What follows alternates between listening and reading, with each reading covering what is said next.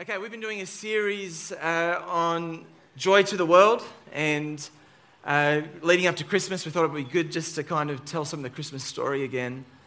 And uh, I wanted to start with reading to you uh, out of Luke chapter 2. This is our key verse for this series Luke chapter 2, verse 10, and we're also going to read verse 11 as well. Uh, but the angel said to them, This is to shepherds in the field, Do not be afraid, I bring you good news. Say good news that will cause great joy. Say great joy. For all the people. Say all people. all people. Good news, great joy for all people. In fact, uh, if it doesn't bring great joy, it's not good news. This, this is such a powerful passage. In fact, he goes on to say, uh, or the, the angels say, Today in the town of David, a, a Savior has been born to you. He is the Messiah, the Lord. The Messiah simply means the sent one, the Lord simply means master of all. A Savior has been born, which means that we actually need salvation. We need a Savior. And God, seeing that, says, A Savior has been born. Here's the good news a Savior has been born for you. Amen? A Savior has been born. Well, last week we, we told some of the Christmas story out of Luke's perspective. Uh, Luke brings the Christmas story first through Zechariah and Elizabeth. And Zechariah, Zechariah and Elizabeth, they were old in age. In fact, the word that's used uh, to describe them of old age is a word that can also be interpreted as grey haired. And they fell pregnant, uh, which is a miracle of all things. And at, at the, the, uh, the word of God, where the, the angel of the Lord comes and delivers to Zechariah while he's ministering to the Lord in the inner place, uh, they receive this word that they're going to be with child, but he's going to be a special child. His name is to be John. And sure enough, Elizabeth falls pregnant. They see the hand of God right through uh, this story of John uh, coming right through the whole nine months to birth in fact, in the sixth to seventh month time frame, uh, Elizabeth meets with Mary, and, or actually, Mary visits their home. And as Mary comes in the door, uh, the child within Elizabeth leaps, and she says, My child leapt for joy. Which is just incredible because here is Jesus who is in maybe only the first or second month of, uh, of him being grown within his mother Mary. And John, who is only six to seven months, leaps within her womb. It's like Elizabeth is like, again, the joy of the Lord. God is in the midst of all that's going on. They come to full term. John is born. Before they name the child uh, on the eighth day, which is the day that they would normally name their children and also do circumcision at that time uh, Zechariah writes on a tablet, His name shall be John. And the moment that he writes it, his mouth is opened because his mouth was shut after talking to the angel all this time over nine, maybe ten months. Uh, here he is, now he's able to speak. And everyone's like, Who then is this child going to be? They just see the hand of the Lord all over this story. That's the way the Christmas story begins. Now, meanwhile, Mary has an angelic visitation also. And Luke begins to uh, unpack this story. And the, the angel who is in the presence of the Lord, Gabriel, comes to meet her and says, You are going to be with child. You are going to have a son. In fact, he's going to be the son of the Most High. He's going to have the throne of David. And he's going to reign uh, on earth on his throne. And not only that, his kingdom will have no end. Now, if you receive that word that you're going to have a child who's going to be uh, used by God in such a way, not just used by God, but he is the Son of the Most High. When they say the Most High, what they're saying is the one who is in the highest heavens, the one who is the highest above any other so named God. He will be born as a son to him. Now, if you were Mary and you received that word, firstly, Elizabeth was in a different scenario. She had a husband, or has a husband at this point. And so to say that she'll be with child, you would say, well, all of the natural means can happen, even though she's, it's impossible uh, at her age to actually fall pregnant. She recognizes that God is in this and she falls pregnant at the word of God. But here, Mary is told, You are to be with child, but she's not married. She's engaged to be married. And so she asks, How will this be? It's a good question. And uh, I love the answer. We pick it up in chapter uh, 1, verse 35. The angel answered, The Holy Spirit will come on you and the power of the, here's the name again, the Most High, will overshadow you. So the Holy One to be born will be called the Son of God. Now, notice this. Even Elizabeth, your relative, is going to have a child in her old age. She hadn't met Elizabeth yet. Um, she didn't know that Elizabeth was pregnant. But here she has a word of knowledge ahead of time. The angel reveals what was unknown to her and says, Even your relative Elizabeth is going to have a child in her old age. What was impossible is being made possible. And she who was said to be unable to conceive is in her sixth month. Verse 37 For no word from God will ever fail. You could highlight that passage right there. No word from God will ever fail. What I love about this is that the angel refers Mary from a word that it seems impossible, there was no, to their known world, there was no virgin birth prior to Mary. So, what was being told to her was a complete impossibility given to what man had observed in the past. And here she said, or the angel rather, he says, Gabriel is a guy, he says, uh, consider the story of Elizabeth. What was said to be impossible is possible. I want to propose to you that the story of Christmas is meant to be your platform for the impossible. You see, Elizabeth was a platform story to Mary for the impossible. The very fact that she turns around and says, I'm your servant, do as you say means to say that she's taken the story of a miracle, of a miracle in place that Elizabeth, her relative, has conceived, that she's about to have a child, and uses that as the platform to say, okay, God, if you're doing that there, then what is even more impossible, I believe you, you can do here. I want to propose to you that the Christmas story is actually a platform for you, not just to receive a miracle, but actually is the whole reason why you can receive a miracle because of Jesus. He is the Savior. Do you know his name actually means the Lord saves? When Mary heard, Your child will be named the Lord saves, she recognized there's something amazing about what God is doing right now. He's raising up a Savior. Each one of us, in some way, need the Lord who saves. And He sends in a person, not as something that's written down on a scroll. He doesn't send a, a herald on behalf of God, he sends his son to be the savior in whatever circumstance you're facing. And so I love this. He uses this, Gabriel says, what has just happened is just a platform for what is about to happen. The Christmas story begins to develop to something even greater. And at this point, Mary goes to visit her uh, relative Elizabeth, and as she visits Elizabeth, as we know from last week, her child leaps within her. But then Elizabeth is filled with the Holy Spirit. I want you to hear this from Mary's point of view now.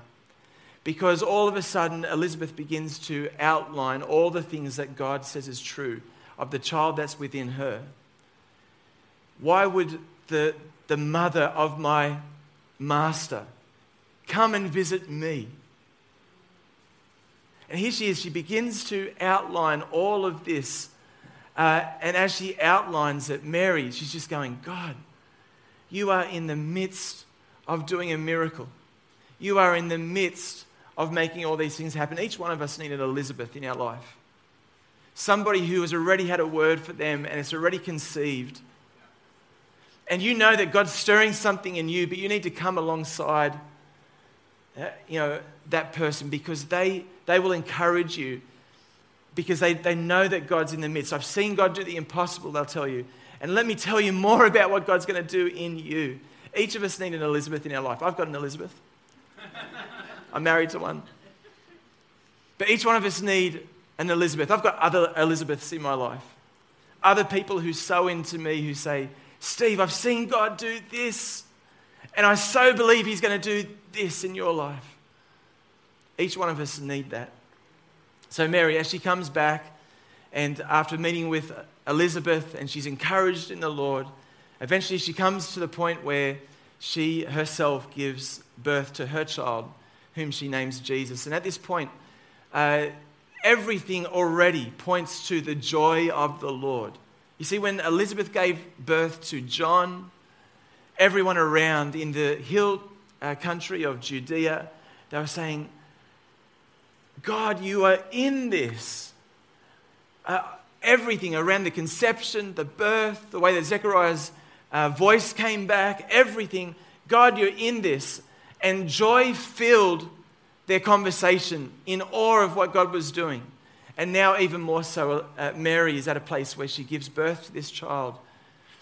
And in all of the things, all of her surroundings, it would show that perhaps God is not in it. She has to give birth to a son, not in her own uh, hometown, but in Bethlehem, which is quite a distance from where her hometown is, where all her family support is. She had to give birth outside of marriage, which you would want to be within marriage to give birth. She had to give birth to a child in a manger, where it wasn't even in, in our terms, a hospital or a place where we would find as a sanitary place. Wasn't even in her own home. But here she gave birth to this son, totally on the promise of what God was doing. Do you know, uh, from that time as she was in the manger, God sent uh, just his messengers in to show this is even bigger than what you think, Mary. In came some wise men from the east, and they tell their story. They say, We saw this star that started all the way back there. I wonder if it was even nine months before. We saw this star, and we recognized that this has to be a star of the Most High. This has to be a star that uh, has, has to come into terms of the Most High as having a son, a king. That's how they interpreted it. And it's not too far out of the box. We might think that that seems like such a stretch. I see a star at night. It's a new one. I've not seen it before. Oh, there must be a king being born to the son, like to, to God. We might think that's a bit of a stretch. But actually, if you were to read Genesis 1, uh, when God created the stars, the moon, and the sun, he says he did it for all in their season, but also to mark sacred times. And I have a feeling that they saw this star and they said, something sacred is happening. And as they come in, they give gifts to a king, the Son of the Most High, because they recognized this has to be a star that has been set in place, that moved over the, the very place of Jesus' birthplace. They followed that star right to the manger. And so you can imagine for Mary, joy is just, in fact, it says in the scripture that she put that thought aside and pondered on it. She held it close to her heart. Great joy in the midst. Again, uh, the passage that we read at the very start um, this morning, Luke chapter 2, where the angels meet shepherds in the field. As he meets, uh, as these angels meet the shepherds, uh, they tell them a, um, a son is being born to the Most High God. In fact, he is in the line of David, he's the Messiah, the King. And so they come and they find Mary at the uh, directions, not of um, Siri but, uh, or of Google, but of the directions of the angel. In fact, all of the angels that were there singing and, telling about this great joy that had come to all people. And so they find it just as it were, but consider Mary again. Here she is with her child. She's seen the wise men, now she sees the shepherds. And it's like, God, you are in the midst of all of this. Great joy. Great, great joy. Now, I want to propose to you that the Christmas story we can listen to the Christmas story and think, wow, there's great joy, there's the hand of God over all of this story. But I want to propose to you that it's just the beginning of the Christmas story because He has in mind to actually bring you great joy. And how I know that is because Jesus' uh, prophetic word over him, when, even before he was born, had to do with how he would be of great joy to all people. The good news would come to you. And for those who would receive it, that they would receive it with great joy. And I want you to get a picture of the great joy that developed as soon as Jesus began to minister. We find in Luke chapter 4.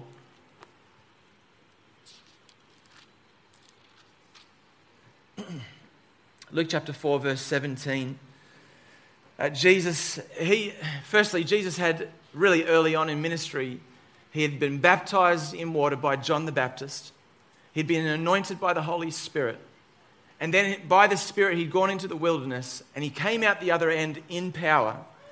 When he came into different uh, townships, people flocked to him because they heard that when he spoke, he spoke with such authority.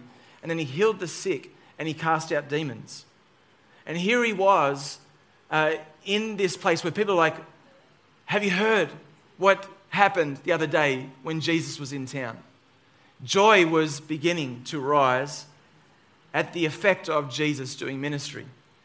So Jesus goes home to his hometown in Nazareth, and it's in his hometown that less likely people would want to place their faith in him. He stands in the synagogue on the Sabbath day in verse 17 and the scroll of the prophet Isaiah was handed to him. Unrolling it, he found the place where it is written. In fact, we find this very passage in chapter 61 of Isaiah. And so he reads this small passage The Spirit of the Lord is on me, because he has anointed me to proclaim good news to the poor. He has sent me to proclaim freedom for the prisoners and recovery of sight for the blind, to set the oppressed free, to proclaim the year of the Lord's favor. Then he rolled up the scroll, gave it back to the attendant, and sat down. The eyes of everyone in the synagogue were fastened on him. He began by saying to them, Today, this scripture is fulfilled in your hearing. Here, Jesus is bringing into fulfillment the very things that were written about him, the very things that were reserved for the Messiah, that great joy would come to you and I based off who he was. Notice he says, The Spirit of the Lord is on me because he has anointed me. And then he goes on to say, to proclaim good news to the poor. The good news is this that uh, you are set free from condemnation of sin. You are set free. When he says poor here, he's talking about poor in spirit. He's talking about those who recognize I'm in need, I'm in deficit, I'm in an area of debt before the Lord. But uh, he says it's good news. You don't have to remain in deficit any longer. You don't have to remain uh, in a place where um, you owe something to God. Uh, he, he has sent, sorry, is that good news? Yeah. Right, it's good news. Notice he goes on to say, There's more. Say, There's more. There's more. he has sent me to proclaim freedom for the prisoners. And again, it's a rehash of the same thing, the good news that there's freedom for those who have found themselves caught and bound by sin. Do you know, as a young man, there were certain things that I thought I could get, uh, if I just worked hard enough at being a good person, I could get set free from that. And I found myself in a place where I could not get away from what was already in my heart. I needed a Savior, somebody who would cut the chains Somebody who would uh, loose me from being pulled on those chains one more time to say, See, you're not free at all, Steve. But I tell you what, there's total freedom found in Jesus. You don't have to walk in the destructiveness of sin any longer. And yet there's more. Say there's more. It's not the kitchen knives. He goes on to say, and recovery of sight for the blind. In other words, not only does he deal with sin, but he also deals with the effects of sin. Everything of, uh, disease, of sickness, of brokenness, he comes to heal. And he's not just saying the blind in the sense of those who are spiritually blind, though that's true. But he comes to say those who are physically blind, he will heal. So he forgives people of their sins. He heals the sick. And, and lastly, there's more. There's way more. He goes to set the oppressed free. In other words, to deliver those who are under the power of the demonic, to deliver those who are under oppression, those things that have ruled them and they found a stronghold over their life. He's come to cut them free from sin, from the effects of sin. Jesus says this happens today. The year of Jubilee, which he, he said starts now, it's in an era of time and does not finish until he, he returns the second time, which is increasingly coming closer. For those of my friends who say, uh, Steve, it's got to be in the next two years or something like that, I say, well, well we're closer to it than we were yesterday. right? He is coming back. That's the truth. When he comes back, only the Father knows. But I tell you what, the signs are there. It is close. But when he comes back, this year of Jubilee comes to its close. It finishes. And the year of Jubilee is simply this all debts are cancelled. Uh, property, in, in, in the terms of those who are those of, of Israel, their, their properties were returned to them. If they had to mortgage their properties or to give their properties away because they had debts to pay, uh, all of that was given back to their family line. And uh, all of the judicial um, things against them was now uh, given a pardon. So this was the year of Jubilee. And he says, Today, do you know, it's still today. It's still today. Some people say, well, that was just for Jesus. No, it's not. He says, the same spirit is in you. The same spirit that he has in mind, where he has anointed his church to walk in the same thing.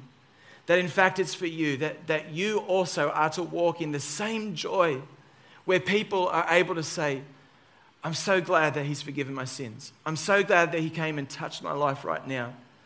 Uh, and he healed me. I'm so glad that that uh, He set me free from strongholds that I thought would never be undone. We are called into this, the same thing today. And so, Jesus, it's, it's good news because there is such joy in the whole story of Jesus that it brings into today. Do you know, when you go in the power of Jesus' name and through the love and compassion of Christ, you see somebody in need and you're generous towards them that you actually do it in a way that celebrates Christmas. It celebrates the joy of who God is. When you actually, uh, you see, traditionally, Christmas time, people would give gifts out of this, this same uh, spirit of grace that basically said, God is a giver of great gifts, and I want to be generous towards you. I want to be generous towards those who can't really afford much at all. And so uh, Christmas becomes a time where we actually celebrate God, you're in the midst. We've got some Christmas hampers up the back, which uh, both Lorna and, um, and also Liz, thank you, uh, put together just this week through your generosity. And they're going to places where people are in great need. And I know that it's received with such a, a heart of joy where they celebrate wow. Uh, you know, they may not know how to put uh, names to it yet, other than I'm so grateful that somebody was so generous. And it causes people to be thankful to God just through your generosity. When you go into a room and you see somebody who is in need of healing, and compassion stirs up within you, it's totally legal for you to go and pray for that person. Because in Jesus' name today, we're called to great joy and to walk in that with people and to pray with them. And when they get healed, to go, God, you're so good.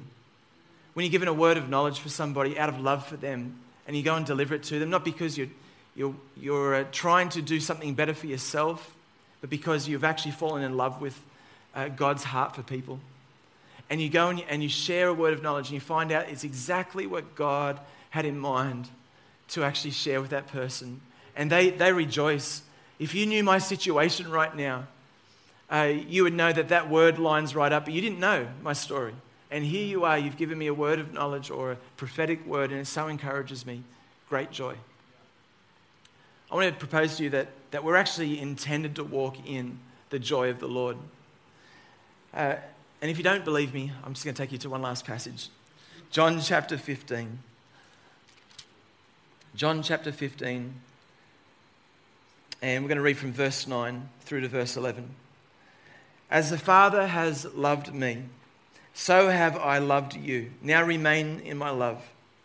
If you keep my commands, you will remain in my love, just as I have kept my Father's commands and remain in his love. I've told you this so that my joy may be in you and that your joy may be complete. I love this passage because Jesus simply calls us into relationship with him and through him to the Father God. And in this, uh, he just simply says, stay on the path of love. Every time Jesus would uh, do ministry, oftentimes you'd read, and he had compassion on those who were there, prayed for the sick, uh, he delivered them from oppression.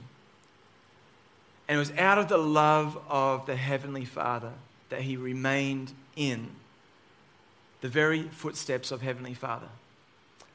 Jesus is saying the same thing for you and I. He's saying, as you remain in me with the same love for others, and as you walk into a room and you see the needs of others and you meet that in faith, that you actually uh, are in a place of not just abiding in me, but he says, I've told you this so that my joy, so Jesus' joy, may be in you.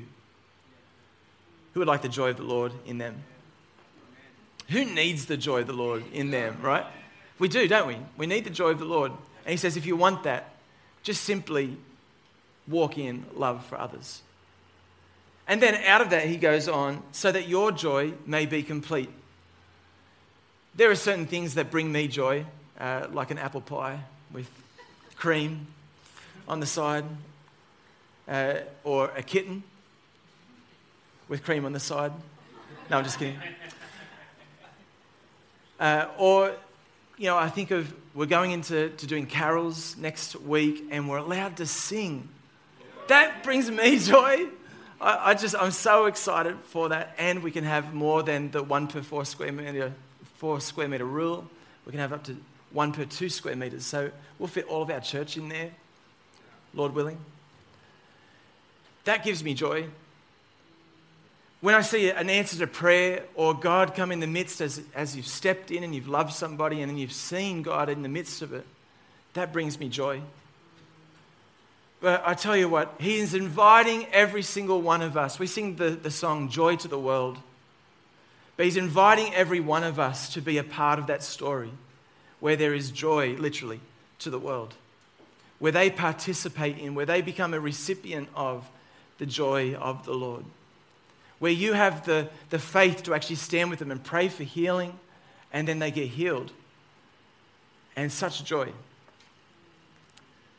Uh, there was uh, one of the guys that we prayed for just recently. He was telling me about how he had um, in his stomach, he had a, a pocket in his stomach that was pushing up all of his organs and causing a lot of pain. And he said he knows that he has a problem because uh, when he would eat spicy foods, it would get caught in that pocket and would irritate him to the point where he couldn't sleep properly and he'd get uh, reflux and all sorts of things. And so um, I asked if I could pray with him, and uh, we just prayed.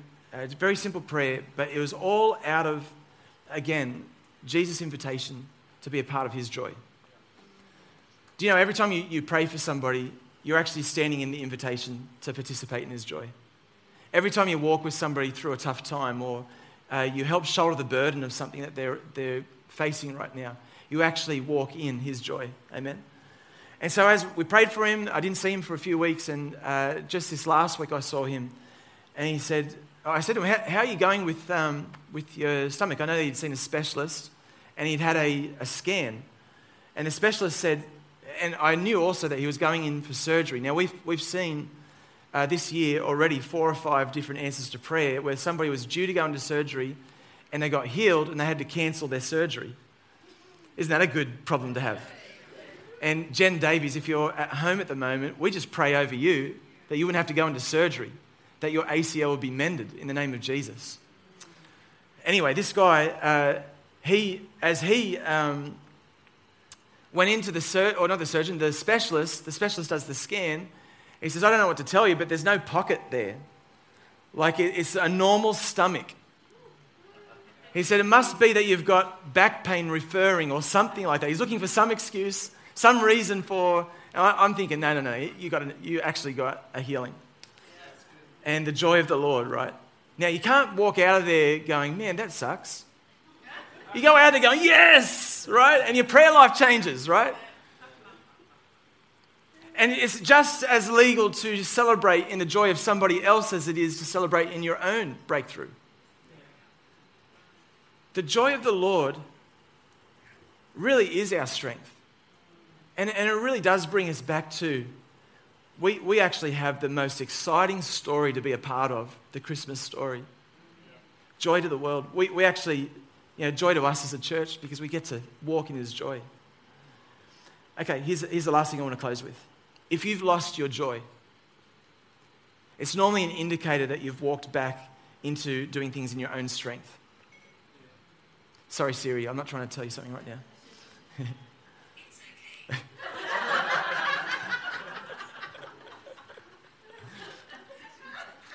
For those at home, my friend on the phone, because if I say her name again, she'll talk back to me, just uh, answered. Okay, so where was I? If you've lost your joy, it's because you've wandered away from relationship in Jesus, from experiencing uh, the joy of walking in love for others, from expecting things in prayer again. If you've walked away from that relationship, you'll find yourself doing your own stuff in your own strength. If you found yourself in a place where you're not game to serve anyone anymore because you got hurt last time, you actually lose out a lot more than what you think. Because the, the joy that God has for you actually requires you to take a step of faith and to step in and to begin loving again, even though you got rejected last time. And so I just want to encourage you if you're in a space where you're like, yeah, yeah, yeah, I know, I know we're meant to have joy, but right now I'm just not feeling it.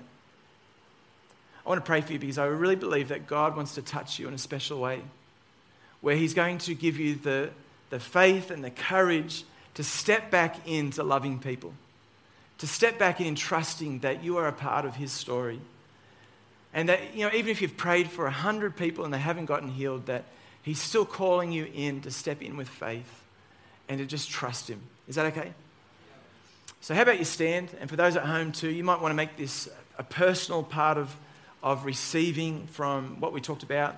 That the Christmas story is not just something that we talk about, but it's, it's something that we live in. That we actually get to live in the joy of the Lord. And so let's just pray. Thank you, Lord. Father God, we just thank you so much that you call us into family that you call us in to be sons and daughters, where uh, you completely embrace us. We call us into the family business, the family business of loving others. And in that, our joy is made complete. Father God, we thank you that there is nothing that outwits you. There's nothing that's bigger than you. There's no mountain that you cannot face. And we just declare that your goodness your favor is over us as a people. Father God, simply because of Jesus, not because of anything that we've done, but because of who you are. And so, Father God, for those who are here or watching online or listening on podcasts later on, who feel like they've lost their joy, Father God, I pray that right now that they would have a touch from you where they recognize you're calling them in you're calling them in back into relationship again. You're calling them in to trust you in the midst of uh, where it seems like they're in trial or uh, up against opposition. You're calling them to persevere and to trust you.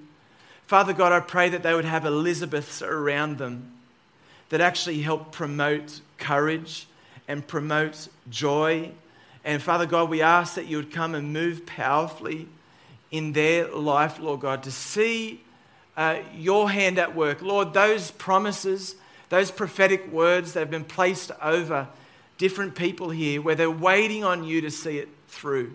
Father God, where they have a sense of where you're, sent, you're, you're calling them to, but they've hit such opposition they don't know whether to trust again. Father God, I pray that you would come and, and minister to their heart, where you heal them, where you bring comfort to them, bring people around them, and Father God, where they find that as they're ministered to in the love of the Lord, that they would step out again in your love in the name of Jesus. So, Father God, we just give you praise. We thank you, Lord God, that, that you, are, uh, you are the Lord over every single circumstance that we face. And you call us, Lord God, to partner with you in your love for others and your joy is made complete in us. Come and fill us up, we ask, in Jesus' name. Amen. Amen.